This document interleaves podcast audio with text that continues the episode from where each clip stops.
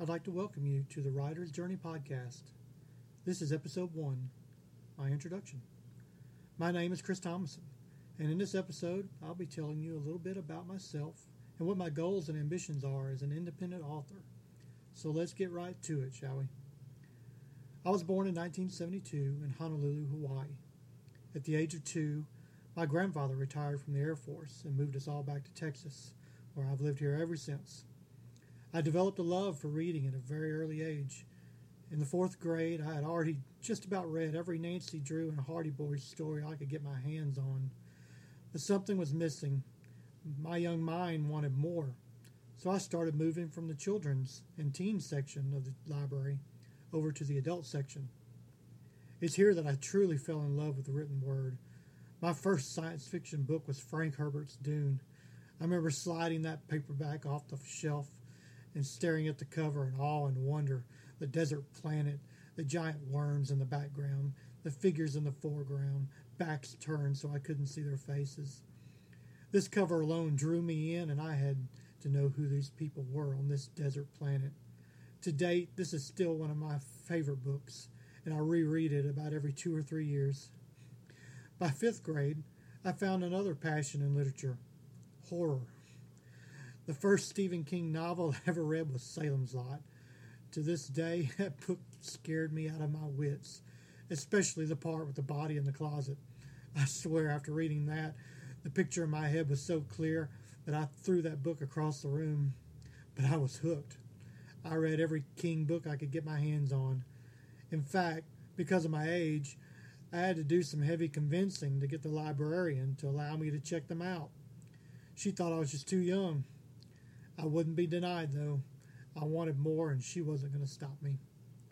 From King, I went on to discover Dean Koontz and Robert McCammon. Their fast paced styles of writing were completely different from King's, but I was still engrossed.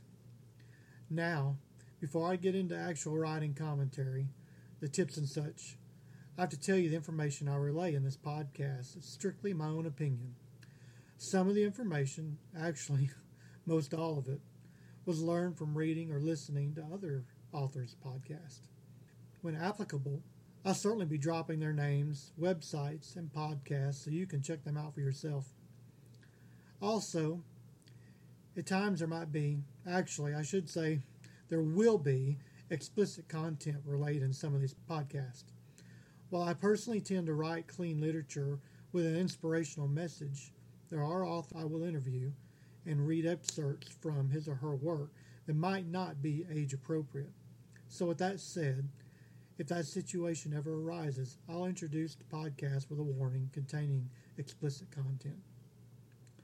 So, now that that's all out of the way, let me tell you a little more about how I developed a love for writing. I mentioned the authors I follow. Well, those aren't the only ones on the list because there are a lot more and I'm not going to take the time to list them all here.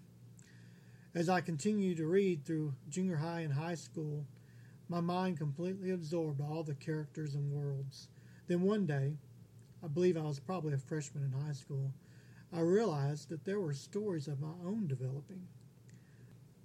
I actually started to think that I can do everything these other authors are doing. That's when I started writing. Was the writing good? I think so. However, most of those early stories are long gone, either trashed by mistake or locked away in storage, and I have no idea where. But I do remember the first story I ever wrote.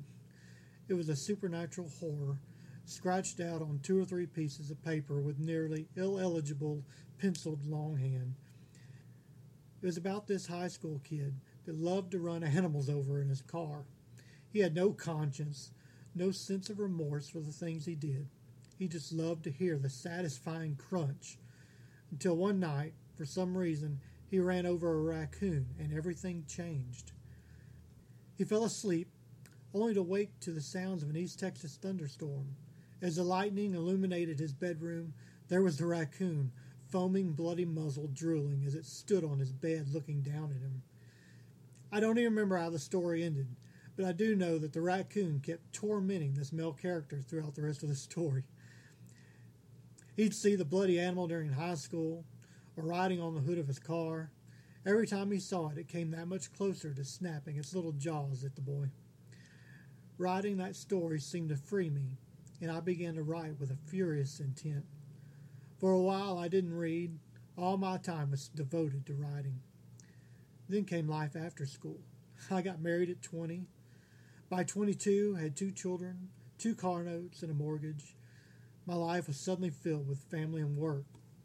This would have been from 1993 to about year 2000, and I probably didn't write a complete story that entire time.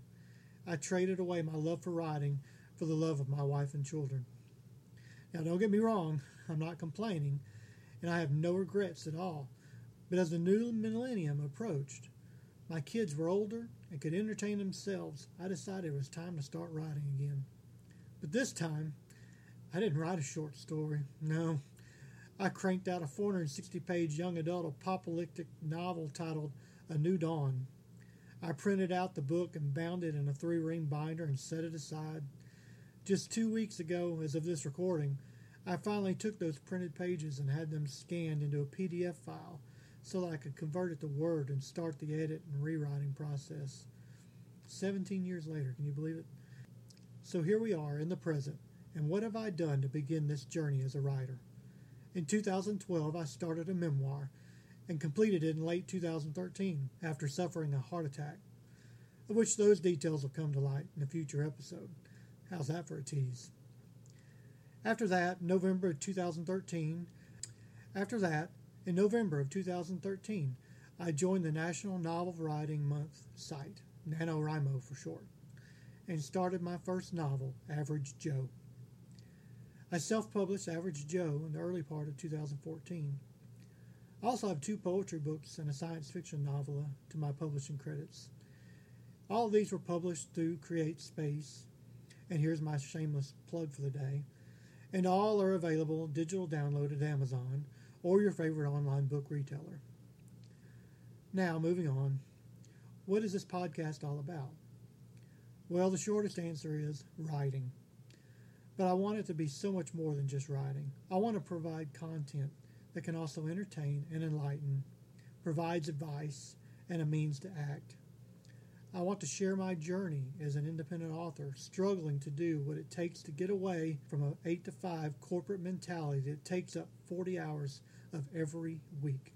This podcast will follow the journey of my independence. Whether it takes five months or five years, I don't know.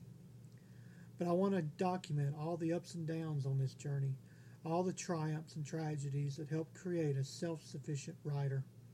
I hope to share writing content and tips to help other authors rise from their own struggles. Along the way, I hope to bring you author interviews, excerpts from their books, and writing insight from their perspective. At the end of each podcast, I want to get feedback from my listeners. So please feel free to email me your questions and comments, and I'll try my best to include them in upcoming podcasts. Finally, I want to end each podcast with a writing prompt to help you spur your creative mind. So, to conclude today's short introduction, here is your writing prompt for the day. Write a short story or poem about bringing an inanimate object to life by assigning it human like characteristics. Thank you again for listening to my very first podcast, and I hope to be hearing from you soon please visit my website at www.cjthomasson.com and sign up for my mailing list. Thanks again. Now go write.